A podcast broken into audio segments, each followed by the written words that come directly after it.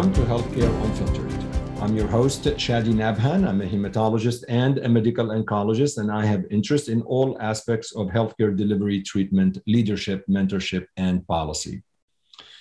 As you know, on this podcast, we air a lot of healthcare topics as well as clinical advances in oncology. And one of the topics, and, and as much as I want to air less of the episodes on COVID 19, there are always there are certain elements of this pandemic that I believe continue to be important to address and to discuss. And my goal is to have this platform for you as a resource that can help you navigate this pandemic now and in the future. Hopefully, there's no future pandemic. But I'm really uh, honored and pleased to uh, host Dr. Paul Offit on the Healthcare Unfiltered podcast. Um, I would call Paul the vaccine god. Uh, I mean, again, you must know who Dr. Offit is. He is an American pediatrician. He's also specialized in infectious disease, in vaccines, in immunology. More importantly, he's actually the co inventor of the rotavirus vaccine um, uh, uh, and, and again, he will tell us how this actually came about. Dr. Offit currently is the Morris Hillman Professor of Vaccinology and Professor of Pediatrics at the Perelman School of Medicine at the University of Pennsylvania. Previous to that, uh, he also was a, a, former chief of the Division of Infectious Disease from 1992 to 2004, the director of vaccine education, uh, center at the Children's Hospital of Philadelphia. Uh, more uh, again, in addition to all of this, he has been a member of the CDC Advisory Committee on Immunization Practices and, and has done a lot of work over the past year to two years in helping us all separate the signal from the noise when it comes to vaccines of the COVID 19, of the SARS CoV 2. It is important to understand that there's a lot of things that actually take place. And some of these things that take place are supported by evidence, others are not. So I've asked Dr. Offit to join me on Healthcare Unfiltered to help answer some questions that I am sure are burning in your minds. These questions pertaining to boosters, of vaccines for adults, for children, for adults immunocompromised, or for adults immunocompetent, or for children and young, young adults. Do we need boosters or not? Do we need vaccine mandates for children or not? What about the children under the age of five years? How about the myocarditis? And how about the utilization of VAERS in trying to understand the adverse events of vaccines? How about non pharmacologic interventions? Do we need studies or not? One of the most important things that we really, uh, I'm going to ask Paul is how much of our policy and what we actually do on the grounds need to be supported by evidence and by randomized controlled trials versus pontification and being pragmatic and making decisions as we go through. These are very important questions that Paul is going to help um, answer. I'm also going to ask him what grade he gives the CDC and what grade he gives the WHO on their performance over the past one to one and a half years. You must listen to this episode. If you're tuning in, actually, it means you are listening to it. So uh, before I air the episode I taped with Dr. Paul uh, Offit on the Healthcare Unfiltered podcast, I need to plug in the show by asking you to um, uh, subscribe to it, uh, refer a friend or a colleague, to the show, um, write a brief review, visit my website at www.shadinabhan.com and email me or message me on Twitter at shadinabhan. Subscribe to my YouTube channel, Shadi Nabhan and Healthcare Unfiltered, and let me know what you think of all of these, uh, these episodes. I really certainly hope that you will enjoy this episode. I taped this episode on 2 2 22. It is going to be aired on March 1st. uh, as you are tuning on to this today. Without further ado, Dr. Paul Offit on the Healthcare Unfiltered podcast.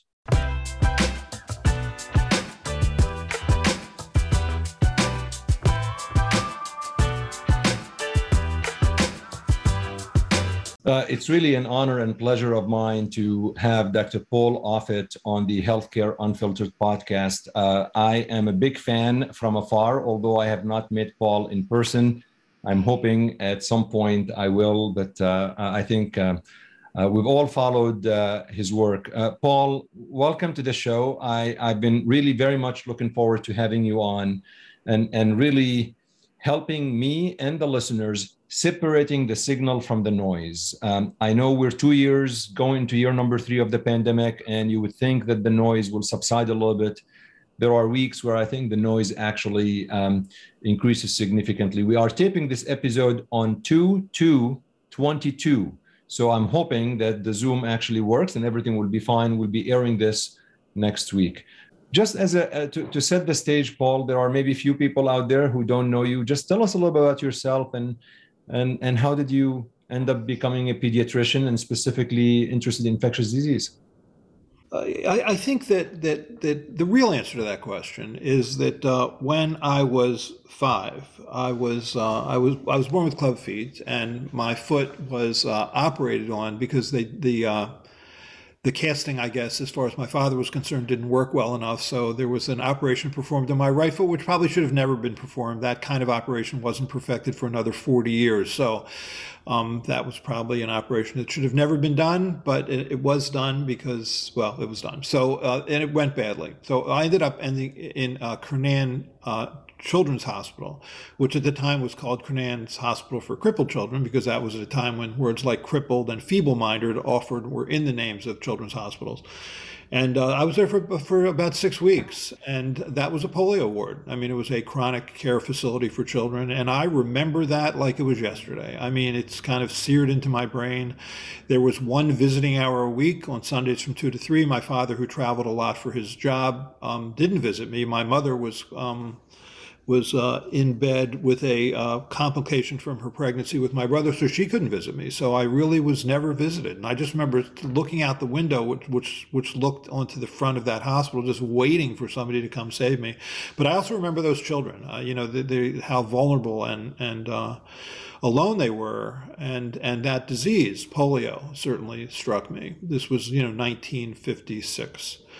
And um, I think that's it. I, I think uh, it maybe uh, um, the the passions of our adulthood are invariably a result of the scars of our childhood, and that may be it for me. Just kind of a chronic treatment of myself. I think it's what drove me to uh, medicine. I think it's what drove me to pediatrics. I think it what drove me to write a book about polio. Um, the first book I wrote was called The Cutter Incident, about what was the worst biological disaster in our country's history for a polio vaccine made wrong. But uh, just digging through all that archival material in some way was cathartic for me. So I think that's why pediatrics, I think that's why pediatric infectious diseases. And currently, Paul, you're in Pennsylvania. What's the scope of what your current role uh, on faculty there and, and outside of your current role? Right. So I, am an attending physician in the Division of Infectious Diseases at the Children's Hospital of Philadelphia. So I round on inpatients, you know, about eight weeks a year. Um, I'm the director, along with Charlotte Moser, of the um, the Vaccine Education Center at Children's Hospital, which we founded about 20 years ago to try and educate the press and the public about vaccines. So we create all this these educational materials and our, our website. We've made little videos and movies. Uh, we made one video about how mRNA vaccines work that was uh, retweeted by Patton Oswalt and uh, and um, Martina Navratilova and Mary Trump. So there it is. That's the peak of my career, and um, so so that that's mostly what takes up my time. And you know, I still write books and um, and give a lot of lectures, and and so that takes up my time. And obviously, the last two years has just been overwhelming in terms of the demands of my time for this regarding this pandemic. I'm on the NIH ACTIV group, which is put together by Francis Collins to try and advise pharmaceutical companies on how best to make vaccines. I'm on the FDA's vaccine advisory committee. I'm now on this consortium that um, is advising the White House about um, issues related to vaccines and therapeutics, and we'll actually be talking to the White House during a briefing uh, tomorrow. So it's just been really, really busy. It's exciting. I mean, it's it's certainly educational, but um, it's like it's like enjoying eating chocolate and being asked to swim in a vat of it every day. That's kind of how it feels. So, so is it fair to say you know a couple of things about vaccines, like just a few things? Not, I mean, not a lot, just a couple of things not as much as the guy who I trained with. I think Stanley Plotkin uh, was my mentor for you know decades. He was the chairman of the, of the Division of Infectious Disease when I came to Children's Hospital Philadelphia. He is the inventor of the rubella vaccine. He's the co-inventor of the rotavirus vaccine. He did seminal work on the rabies vaccine, on anthrax vaccine. I mean, he's he knows much more about vaccines than I do. He's a he, he in fact he is the senior editor of the book Plotkin's Vaccines, this 1600 page, 20,000 reference book. So all of which he knows. So he, he's amazing. But, but you also, I mean, you co-invented some of these vaccines and, and, and, you know, as you were part of co-inventing these vaccines, it's fair to say it takes long time, right? I mean, it, what is, is it measured in years usually? So I'm the, I'm the co-inventor of one vaccine with Stan Plotkin and Fred Clark. Uh, we created the strains that became the rotavirus vaccine, RotaTeq. Uh, 26 years is what that took from start. It 26 years. So, uh, so uh, I think we can all agree that uh, the vaccines for COVID were obviously in, in record time. So, 11 months. I, I don't want to sound jealous, but 11 months from isolating that virus and sequencing it to the first two large clinical trials. 11 months. That's the fastest vaccine ever made. It's a it's remarkable, actually. Yeah, yeah. Um, I should know this, but I actually don't. Uh, are you writing a book on COVID? I am. I'm going to be the person who writes a book about COVID. No, I'm just kidding. I'll be one of one million people who write a yeah, book. Yeah, but I'm going to read your book. You know, I have not bought any of the other books. I'm not going to lie. I should. I think, and you know why, Paul? To be honest, is I I genuinely believe that um, there are lots of books out there that are politicized. I think we live in a very heavily charged political environment, and, and the public, the general public, want honest truth, non biased, and science should not be politicized. And that's why I think a lot of books out there have a political gain, and I think yours will not. Oh, so the subtitle of this book, still working on the title, the subtitle of this book is How a War Against a Virus Became a War Against Ourselves. Yeah, I love it. Okay, I'm going to be a subscriber. So I, I want to talk about COVID. Obviously, I, I, think I think there's there's a lot of things that we can talk about, and I realize we can't cover everything. But the first thing I want to start with is, in general, as we look at efficacy and toxicity of vaccine and so on, when we are faced with a pandemic, how much of our policy should be driven by actual data and randomized controlled trials and so on versus sometimes you just can't. You just have to be pragmatic and, and just move on and and and pontificate using your best clinical judgment. And i think there's a lot of this chatter out there into well there is no evidence of wearing masks is going to help. There is no evidence uh, x y and z. How much studies do we need in a randomized controlled fashion as we dictate as we decide on policy in a pandemic. Right, and I think that's the issue. The issue is what how about during a pandemic i mean because because so, so here's the way i would see it i mean when we did our rotavirus vaccine um, trials um, you could argue in this country, in the United States, rotavirus would cause about 75,000 children every year to be hospitalized with fever and vomiting and diarrhea and the dehydration that was a consequence of that. It would kill maybe 60 children a year in this country. In the world, it would kill 2,000 children a day. I mean, it was arguably rotavirus were the single biggest killer of infants and young children in the world, including malaria, tuberculosis, HIV. It was the single biggest killer. So was that, should that have moved things quicker? Um, you could could argue reasonably yes. But the, the trial that we did, the, the was a randomized, prospective, placebo-controlled, 70,000 child, 11 country, four year, probably 350 million dollar trial um, to prove that that vaccine was safe and effective. Now, how about during a pandemic? Now, for example, there was a an, an outbreak of Ebola in West Africa. There were uh, strategies to make a vaccine, actually one of which is very similar to Johnson and Johnson's and um, an AstraZeneca strategy of using this vectored adenovirus approach. So, do you do randomized controlled trials in West Africa when there's an Ebola outbreak that's killing thousands of people? And the answer was no. So what was done was basically they just rolled out the vaccine, and you could see you know, because they couldn't give it to everybody at the same time. You could see many people got the vaccine, many people didn't get the vaccine. So you could see then essentially retrospectively what the efficacy of the vaccine and what the safety of the vaccine was. So that was one way to do it.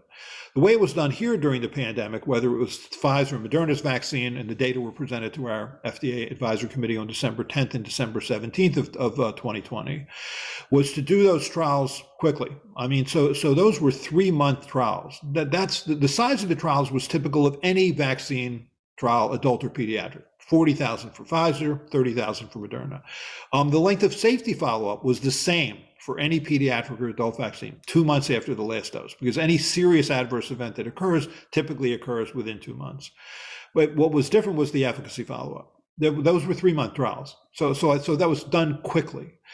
Now, as you move to younger and younger children um, who were less likely to get infected and less likely to get severely infected, I mean, most of the deaths, I think 85% of the deaths from people over 65 years of age and 93% in people over 55, then you still did trials. You still did clinical trials, but um, with much smaller numbers. Therefore, they too were done much more quickly. So I think it's it's it's a hard question to answer. Um, but I, I I'll tell you, it's um here, here's a perfect example. When we, the FDA Vaccine Advisory Committee, approved the vaccine, recommended that the 5 to 11 year old vaccine be approved by the FDA, and it was eventually approved.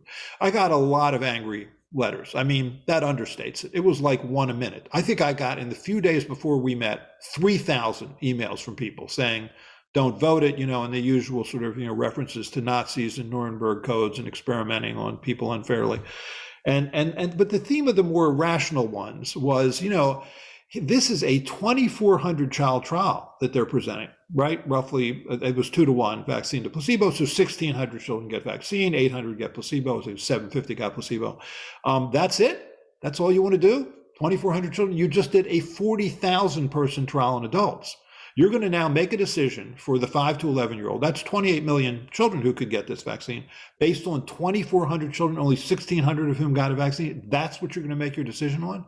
When do you know enough? And that's a fair question. When do you know enough? Because you never know everything.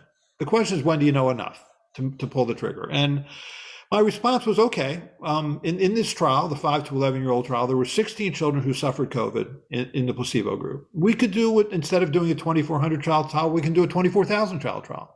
In which case, then it wouldn't be 16 children who suffered COVID, it would be 160 children who suffered COVID. How much of a price human price do you want to pay for knowledge? And, and the example I'll use here, because it, it's the reason I wrote this most recent book I wrote called You Bet Your Life.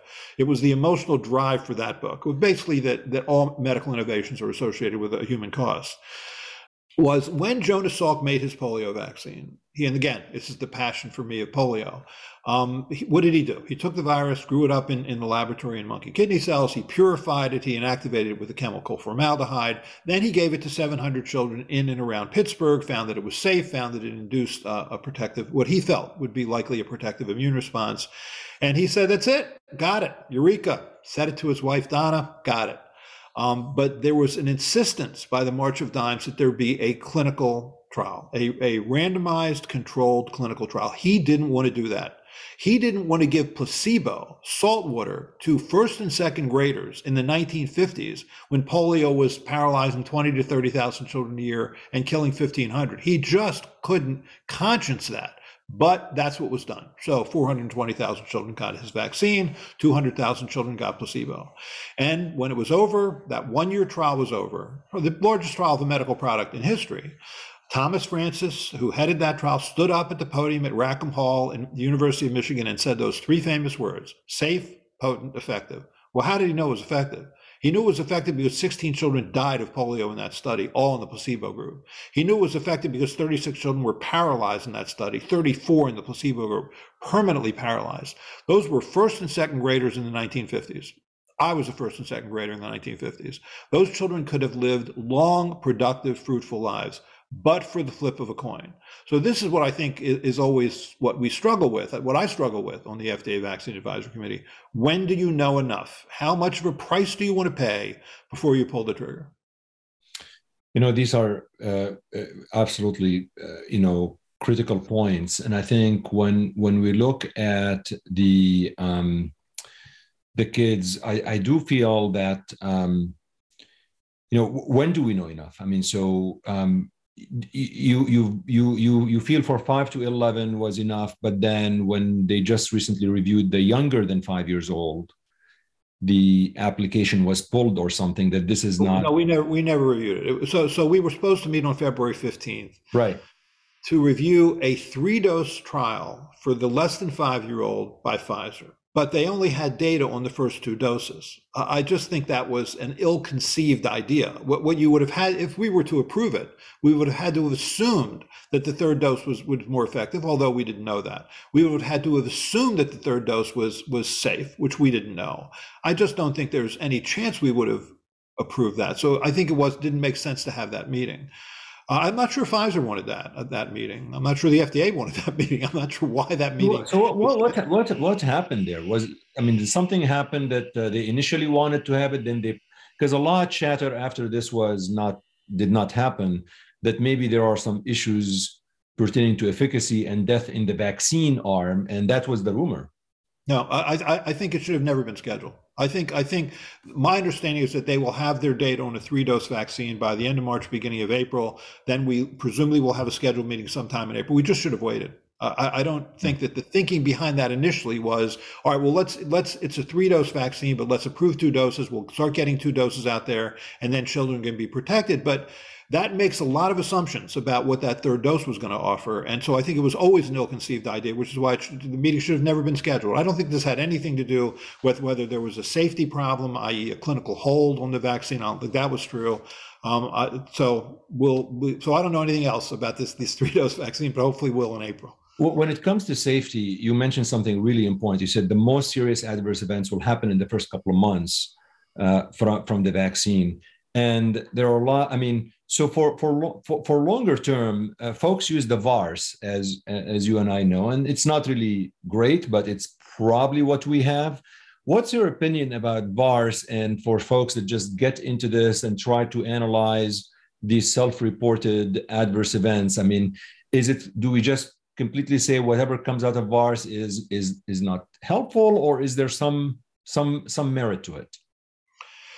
Right. So, so VAERS, the Vaccine Adverse Events Reporting System, is misnamed. It should be called more reasonably the Suspected Vaccine Adverse Events Reporting System. I think people, when they look at that title, think these are vaccine adverse events, and they're 99.999% of them aren't. I think the best you can say about the VAERS system is that it's a um, it's a hypothesis generating system. So, for example, there was a rotavirus vaccine that was introduced in the United States in, ni- in, the, in the late 1990s by Wyeth. It was called RotaShield. Um, VAERS was actually the first to report that children within uh, a week or two of getting this vaccine developed an intestinal blockage called intussusception.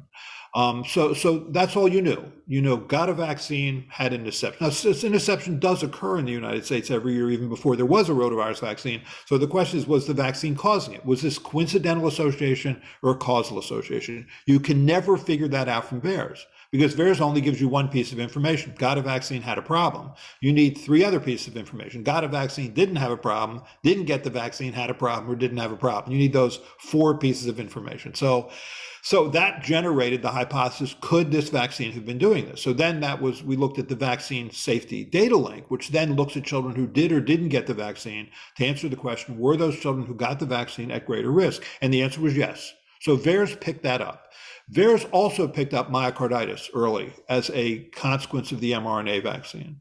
And this thrombosis with thrombocytopenia syndrome associated, it's the, the blood clotting problem associated with the J&J and AstraZeneca vaccines. So I think VAERS has a role, but it is so misused that I, I really do think it does infinitely more harm than good. I mean, if you turn on Tucker Carlson at Fox News, what you find is him saying three last May, 3,300 people have died of, of this vaccine because deaths are reported.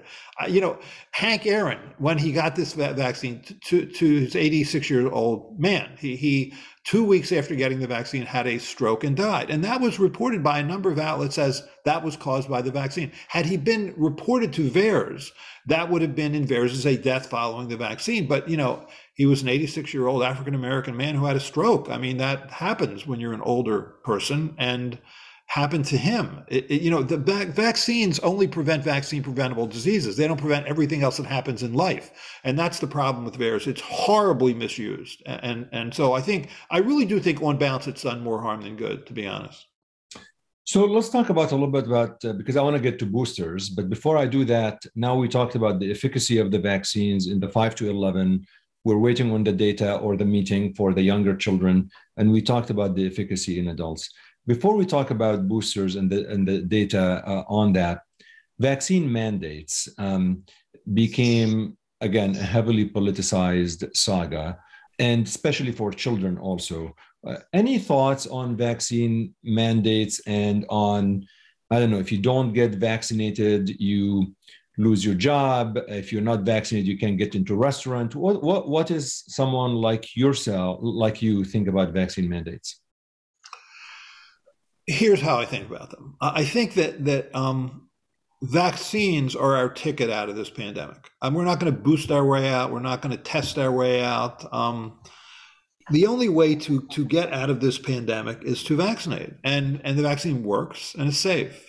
So what do you do? I mean, the, the, Trump administration performed a medical miracle as far as I'm concerned. Operation Warp Speed was a an, an amazing success. In 11 months, you made a highly successful, highly safe, highly effective vaccine. The Biden administration then did the next hard part, figured out how to mass produce it, mass distribute it, mass administer it in a country that doesn't have really a public health system to mass administer vaccines to adults, all for free.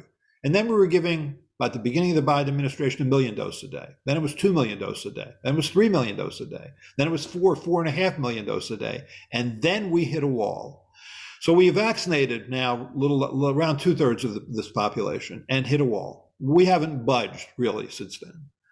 So, so that's the question. Um, of those people who haven't been vaccinated, it is political. It is political or cultural. I mean, it's this kind of um, let, let libertarian government off my back. Don't tell me what to do. Don't tell me how to raise my family. Don't tell me whether or not I have to vaccinate it. And I think for the tetanus vaccine, that's fine, right? You you know you cut your your foot on a rusty nail. You go to the doctor. The doctor washes out your foot, offers you a tetanus vaccine. You say no, and then you get tetanus. Well, no one's going to catch tetanus from you. Not a contagious disease. This is a contagious disease. You're not just making a decision for yourself people catch this virus from people often who aren't vaccinated because they shed more virus. So is that your right? Is it your right as an American citizen to catch and transmit a potentially fatal infection? I think it's not. And I have a lot of sympathy for the Biden administration when they really try to essentially make people get a vaccine because we it's not the only time we have um, mandates in public health. I, you know, you you if you have a small child, you are you are asked to put them in a in a, in a car seat. Um, and if not, in New Jersey, it's click it or ticket. If you don't have your child in the car seat, you can get a ticket, and and that's fine. I, I think that's and that affects other people less. Here, I understand it. I do think we've gone as far as we can go. I'll give you an example. Actually, we had when I was on service uh, a couple months ago. Um, we admitted a lot of kids with COVID. This was a couple months ago. Now it's much, much, much less than that. I mean, clearly it's declining in Philadelphia, but there was a family who came in, right? So this this child was an, an adolescent who was unvaccinated, who was pretty seriously ill. I mean, he eventually went to the ICU. The mother was unvaccinated. The siblings were unvaccinated, and this child was unvaccinated. The father was vaccinated. Why? Because he had to be for work there's something to be said for that. I think um, it's it's a hard question to answer. We, I wish we didn't have to. In a better world, you wouldn't need mandates. What, what do you think about? What do you think about vaccine mandates for children, though? I mean, because you know, one argument is that children are less affected, uh, less ill. They don't get as seriously ill, and then if the adults are vaccinated around them, do we need to mandate the children? And the only reason I mention that is because some folks say, to your earlier point, Paul, when we first started, that the data on the vaccines in children, you know, just a couple of thousand children. So, do we need to mandate it for children like adults? Well, so how many children have died of this virus? I mean, how many people less than 18 years of age have died from this virus? About a thousand. It's a lot. I mean, we, we mandate a measles vaccine we mandate a mumps vaccine, rubella, German measles vaccine, polio vaccines. We mandate those vaccines for school entry because those viruses are often, especially measles, for example, are often passed from one person to another in school. And we were able to essentially eliminate from this measles from this country the most contagious of the vaccine preventable diseases by the year 2000 because of school mandates. So does this vaccine deserve a school mandate? In other words, is it is there enough disease in, in young children, infants and young children, to explain to to uh, to uh, reasonably offer mandates or, or uh, require a mandate for this? I, I, think I think the answer is yes. You, you, you you make a good point. Let's suppose everybody in all the teachers are vaccinated, everybody in your in your um, in your family's vaccinated.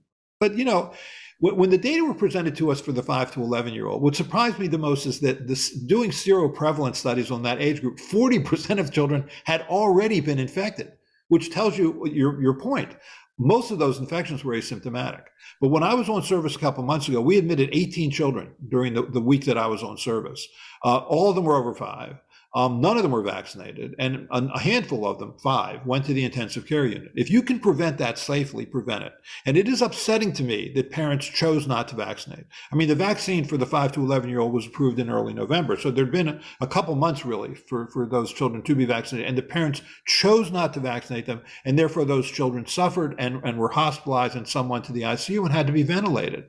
If that can be safely prevented, it should be. It's upsetting to me that a parent would choose to, to, to not not do that. I, if I had children in that age group, I certainly would vaccinate them. I, I think the, the the question that comes up, for example, safely vaccinate. So, you know, can we get by with one dose versus two doses because of the risk of myocarditis that just keeps coming up in terms of young uh, young boys specifically or young men specifically you know at least that's what really uh, has been published so so in other words in medicine as an oncologist i've always believed one hat never fits all.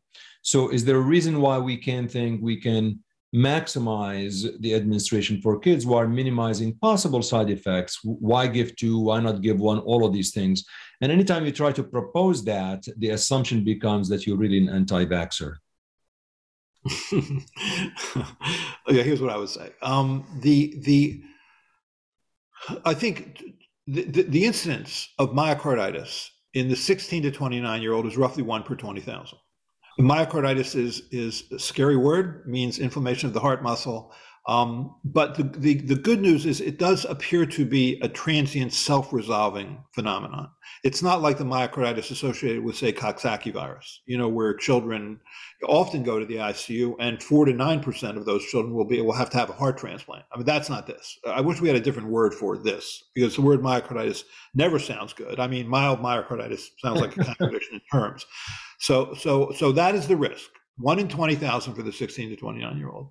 Now, COVID also causes myocarditis. Um, if you look at, for example, a study that was done um, in the Big Ten conference, where they, they what they did was they did uh, cardiac MRIs on everybody who had COVID, everybody, symptomatic or not, with heart symptoms, everybody gets an, an MRI, and what they found was that the incidence of myocarditis in that group was one in 45, 2.5 percent one in 45. So one in 20,000 versus one in 45.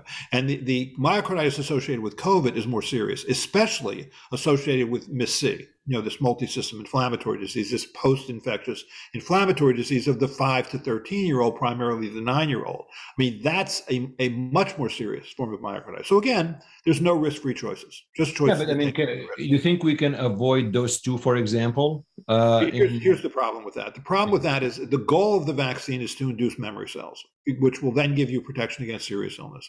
The best way to induce high frequencies of memory B cells and memory T helper and cytotoxic T cells is with that second dose dose.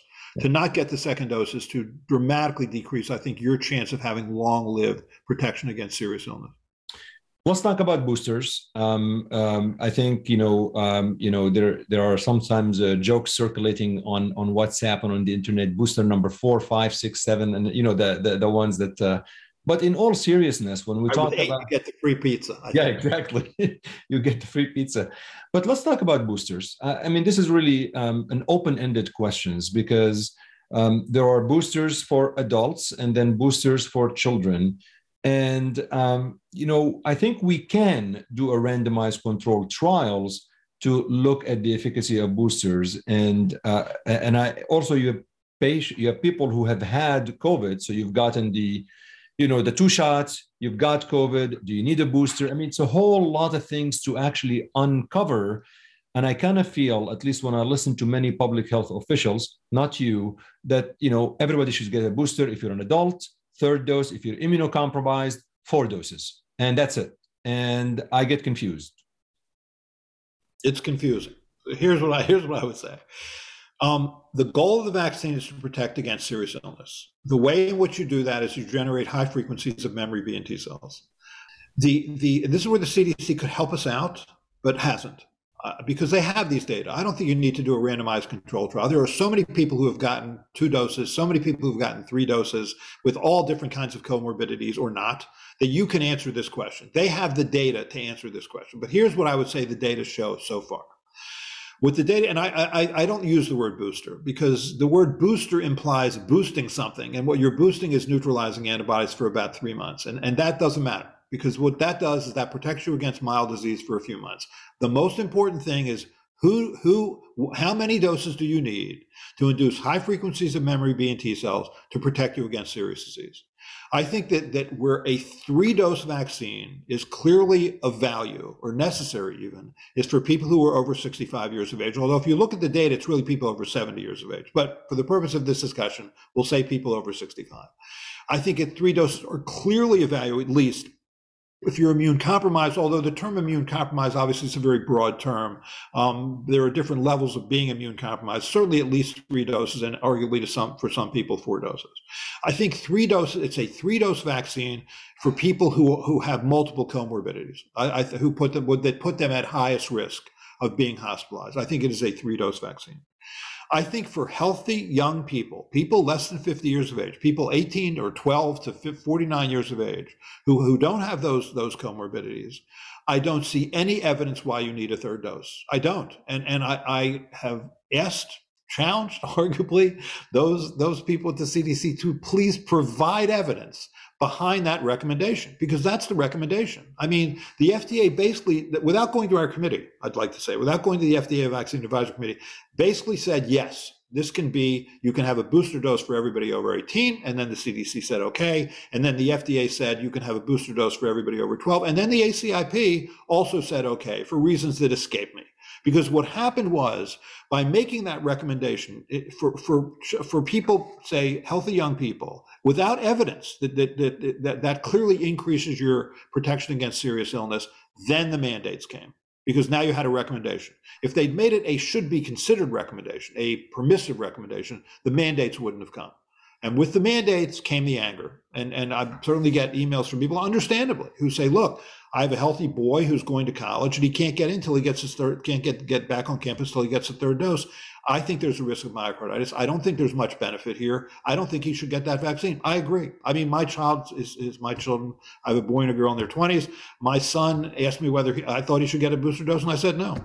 And somebody, and what have to realize is that he doesn't listen to me. His girlfriend told him to get a third dose, so he got it. But just so we're clear, but be, because you did, you did this, you were called by some as anti-vaxxer, Paul. Did you know that? yeah, I know. I think when when the right starts to embrace, when the anti-vaxxers start to embrace you, you probably can assume you're wrong. But. I don't see myself that way. No, but but but I, but I do think uh, I mean my uh, I have uh, uh two boys as well, and uh, they're vaccinated, but I did not do the booster. I to your point, I really did not see that evidence. But uh, for those who are listening, what evidence do you want to see for boosters in the younger patient people, in younger people? I want to see who's getting hospitalized and why. If, if we know the people, there's a obviously a large a disproportionate number of people who are hospitalized that are unvaccinated. I mean, they are basically the people who are hospitalized. I can tell you that at Children's Hospital Philadelphia, when we see children admitted to the hospital, they're never vaccinated. So the unvaccinated get hospitalized. Of those who are hospitalized who are vaccinated, say have gotten two doses of vaccine, but despite that are, who are hospitalized, who are they? How old are they? Do they have comorbidities? If so, what are those comorbidities? So we can target that third dose to them. That, that's all I'm asking for. Those data exist, uh, and I just wish the CDC would be willing to substratify the information they have when they publish these articles in MMWR to let us know that. Why? Why do you think they're not doing that? Like, I mean, what's? I mean, you know, you're you're well connected with the CDC, and I mean, why is there? That's where that's where I think the public sometimes started losing trust because, to your point, they have the data, they could share it with us, no? I, I would think so. I, I, don't know why. Maybe they just feel it is not yet. Um, it's not uh, robust enough or internally consistent or validated. And so they feel that the data are not ready for prime time, which is basically what they've said. And I, I don't know because I don't know the data. And certainly it's true that among researchers, there's often disagreements about whether something is ready for prime time. And certainly that's what aired in that article in the New York Times the other day, when basically I think some of those researchers stepped forward and said, we do have these data. So I, I don't know. I mean, I think the CDC is under no obligation to publish data they think is not ready yet. But if they have these data and, and they're ready, would really, we do need to see them because, because the recommendation preceded the science. The recommendation was give a booster dose to everybody over 12 without any real evidence that you made better that you had better protection against serious illness. Now, what that did do is it, it did increase um, neutralizing antibodies for a few months and would then lessen your chance of getting a mild infection with Omicron. But th- that's really not a public health strategy. If, if we're gonna, this is a mucosal virus. Um, if we're gonna gonna try and keep boosting, you know, to, to prevent prevent mild illness, uh, then you're talking about several boosters a year, which is not a viable public health yeah. strategy. Let's talk about a few other things, and I know I promise you I'll get you I'll get you off uh, on time because I know you have another obligation. But uh, there are a couple of topics that I really think are very important. One of them um, is asymptomatic testing. I'll probably in my opening monologue I'll offer my opinion. Hey, what the heck? I'll just tell my opinion. I think it's useless. I think just testing just people for the sake of testing is probably the most useless thing I've ever heard of. And uh, my God, I mean, maybe it's slowing down a little bit right now. The way I know this because I go to Walgreens and all of the testing are still there on the shelves. Nobody's buying them anymore. Why did the government? You don't speak for the government. Why we invested so much money to send these four tests for everyone, and everybody now tests at their own. What's what is your opinion about asymptomatic testing? I think we're driving ourselves crazy, is my opinion. I think I think the biggest communications error that was made with this this vaccine was on July 4th of 2021, when there was an outbreak of um, of COVID uh, in Provincetown, Massachusetts. So there's a gathering of thousands of men. They get together. They're celebrating July 4th. Roughly 80% are vaccinated with two doses of an mRNA vaccine. Um, despite that, 346 men get COVID. Four of those 346 are hospitalized for a hospitalization rate of 1.2%. Great. That's a vaccine that's working. The rest of them had asymptomatic or mildly symptomatic disease, which were sadly referred to as breakthrough illnesses. That's a terrible term. If we're trying to hold this vaccine to protection against mild disease, we're going to drive ourselves crazy because no mucosal vaccine does that. Not the flu vaccine, not the rotavirus vaccine. Um, it, it's it's an impossible standard. It's that's a win. Those 342 men who were vaccinated in the midst of a pan of, a, of a, an outbreak, who had only mild disease, won when Queen Elizabeth, who's gotten two doses of a vaccine, she refuses to say whether she'd gotten a third dose, but let's assume she got two doses of a vaccine. She she's 95. She has a mild illness. She's doing light work around Buckingham Palace. That's a win. That's a win. So and we just we just keep inadvertently damning the vaccine. I think similarly, when President Biden got up on August 18th and said, as of September 20th, we are going to have a booster dose for everybody over 16 years of age without ever running this by the FDA or without ever running it by the CDC. What did he do? He said two doses aren't enough.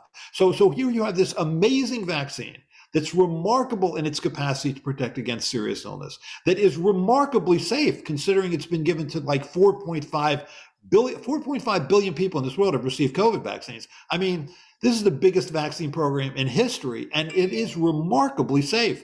And nonetheless, we just keep inadvertently damning it. You know, two doses isn't enough. And also, this notion, which was also born of that Provincetown outbreak, they said that the CDC said that it didn't matter whether you were vaccinated or not, and you had mild illness. If you were vaccinated, had mild illness. You were unvaccinated, had mild illness. You still were just as contagious. Wrong. That was wrong you are much less contagious if you've gotten vaccinated than if you weren't vaccinated. So again, they damn the vaccine. There are just, medical there are medical meetings that take place in order for you to get into the hallway. You have to test every single morning to get in the room. Um, imagine if we did this with flu. I imagine if we did this with flu, tests by PCR who was asymptomatically uh, uh, infected. I mean, you would realize you're on a mountain of flu. You're staying on a mountain of flu. You're just trying to keep people out of the hospital and keep them from dying. I mean, pandemic 101 saved the healthcare system. That's happened. Yeah.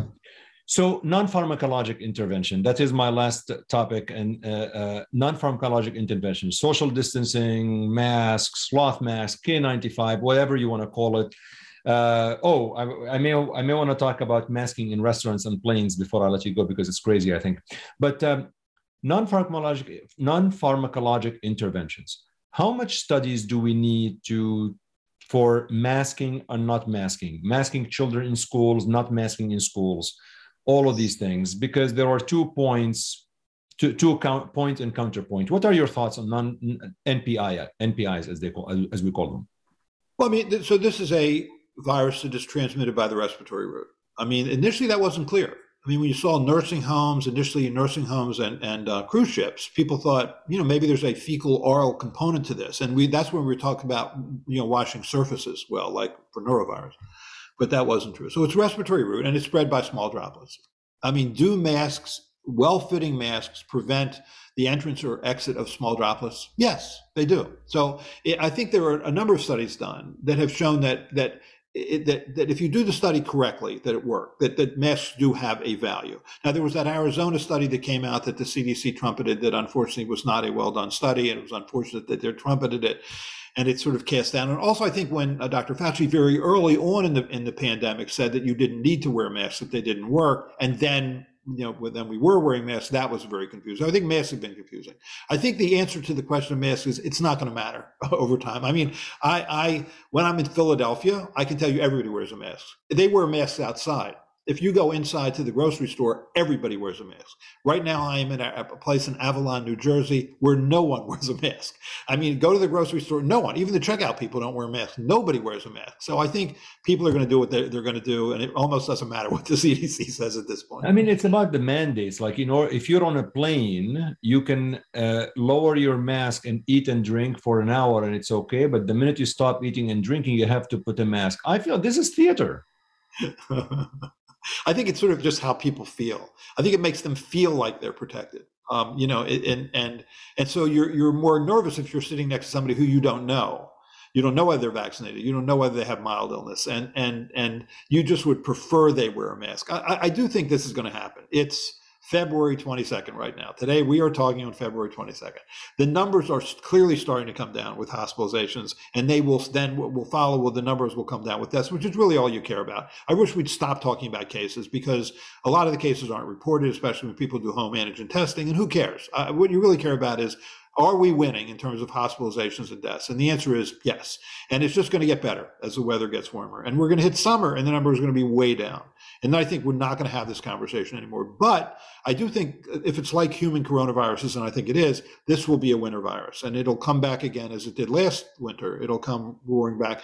And the degree to which it roars back will be much more blunted than it was this winter because we have probably 90% population immunity at this point. Between natural infection and immunization, you probably have 90% population immunity.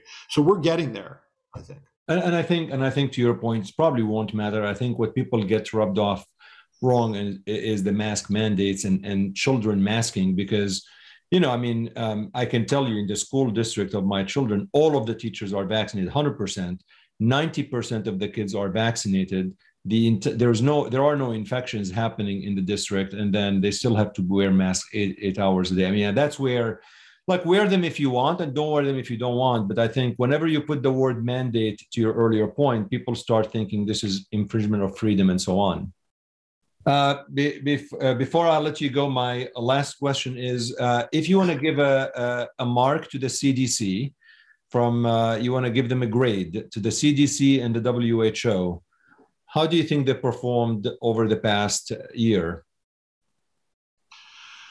Um, well, I, mean, you know, I used to be on a, a, voting member of the advisory committee for immunization practice. I know a lot of people at the CDC, so it's sort of hard for me to give them a grade. I, I give them, I guess, a, a B minus. Um, the, the, I think that they've been good at generating a, a number of, of uh, critical epidemiological studies that have been helpful.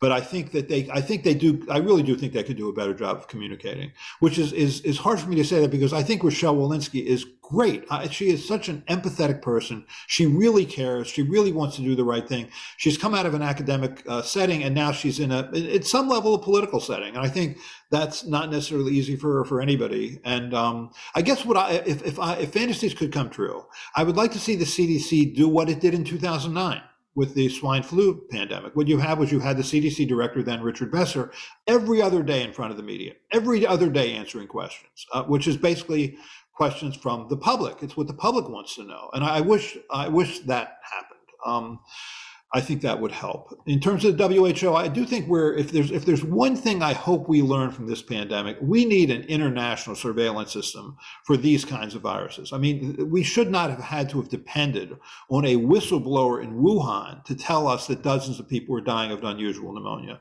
I mean, we were way behind the eight ball as a, as a world before we before we knew that. That that shouldn't happen. China was not a reasonable neighbor here and also those those markets where they had a lot of species close together that were uh, the mammals that should not legally have been sold um, you know like the raccoon dogs and civets and stuff that that that can't happen i mean there there is a responsibility to this world i think as uh, for each of these countries well, are there any questions I should have asked you that you think are important to listeners? I think we hit so many things, but anything specific that you really think I should have asked that's really important?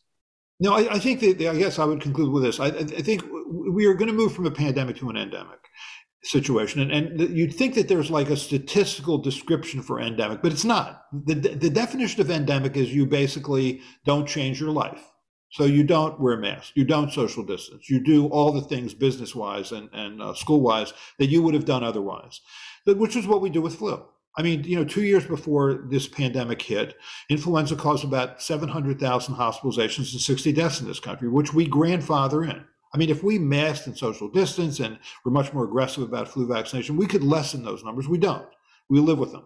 I don't know what that line is for, for COVID, but there will be a line uh, where we say we can live with this degree of hospitalization and death because this virus isn't going away for a while. I mean, realize we still vaccinate children every year in this country for polio even though we haven't had a case of polio in this country since the 1970s, almost 50 years. Why? Because it still exists in the world. Pakistan, Afghanistan. Think about how long this virus is going to be existing in this world and mutating in this world. So we're going to need to have a highly immune population for years, if not decades. So I, I, really, when I think about vaccinating children, one of the reasons I argue with, with or talk to parents about it is these children are going to need to be protected for a long time. You're protecting them also when they become adolescents and adults, because um, and, and this, virus, is this is not a vaccine we're going to get every year, right? You just get the two or three I, shots I and you're done. It, it depends on how how long protection lasts uh, against serious illness, and that's where the CDC needs to consistently give us data. That Provincetown outbreak, where you had basically uh, 346 people who were infected and 1.2% were hospitalized. That's the number you need. It's not the number of people who are hospitalized that are vaccinated. That's not the number because ultimately, if 100% of the population is vaccinated, 100% of people who are hospitalized will have been vaccinated because the vaccine is not 100% effective. The, the number you need the, the, the, is what percentage of people who are vaccinated are hospitalized because that tells you the vaccine is not protecting against serious disease. And who are those people? How old are they? What are their comorbidities? Are they immune suppressed? That's what you need to know. Those are the data that constantly need to be generated because there may be a variant that, that is created that is resistant to protection against uh, moderate to severe disease because because now those those basically uh, um, those um, epitopes on SARS-CoV-2 spike protein that are conserved are not conserved on a new variant, and then then you're talking about another vaccine. Then you're talking about a variant-specific vaccine, and we need to we need to constantly be looking at those data. That's what would reassure me from the CDC. Paul, I'm, I'm I'm very grateful for your time. I really appreciate the generous time you provide me and the listeners, um, and uh, I, I, look forward to uh, hopefully having you uh, uh next year, and we talk about something completely different. Uh, and I'm looking forward to reading your book. It sounds good. Thanks. It was my pleasure. I enjoyed it. Thank you so much.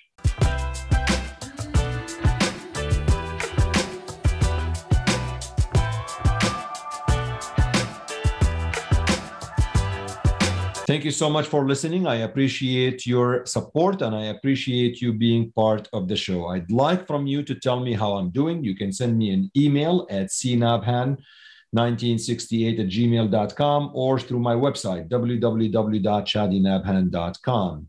Subscribe to the show, rate the show, and write a brief review. Refer a colleague to the show and watch all of the episodes on Healthcare Unfiltered on the YouTube channel, Chadi Nabhan and Healthcare Unfiltered. I hope you enjoyed this episode. I hope you learned more about the nuances of the COVID 19 issue, the pandemic, and the vaccines more than you, that you knew uh, before. Uh, and before I let you go, I would like to um, leave you with with a, a saying that um, that uh, Winston Churchill once stated, and I think it's actually important because there are a lot of misinformation that we have seen over the past several years, and Dr. Offit helped us making sure we separate the signal from the noise. Winston Churchill once said, A lie gets halfway around the world before the truth has a chance to get its pants on. Until next time, take care.